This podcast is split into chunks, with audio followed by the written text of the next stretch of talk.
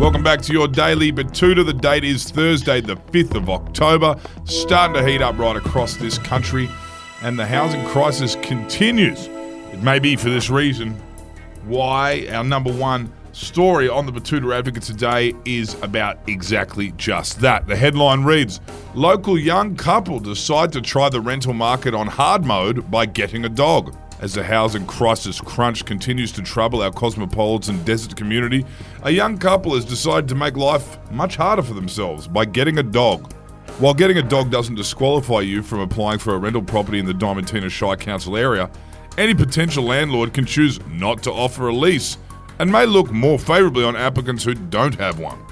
Penelope Cello and Robert Bent made the snap decision to get a rescue dog one morning and they haven't looked back.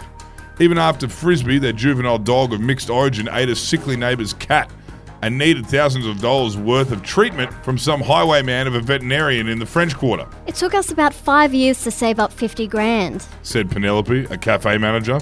We've been set back about a year to 18 months now because of Frisbee eating that cat. Between you and me, I was sad but ultimately ready to say goodbye when the vet gave us the quote. But before I could open my mouth, Rob was putting his pin in the EFTPOS machine at the front desk. My dad was going to kill him. Rob, that is. But he reckons he would have done the dog in for free, especially in this climate. Then we had to go on holidays and we couldn't take Frisbee with us, so we had to put him in doggy daycare for two weeks. It cost about a grand, as much as childcare. But the hardest battle was yet to come. Our lease ends in a month, and the owner has indicated his son wants to move in, so we have to go. We've applied to about 30 places and heard nothing back from any of them.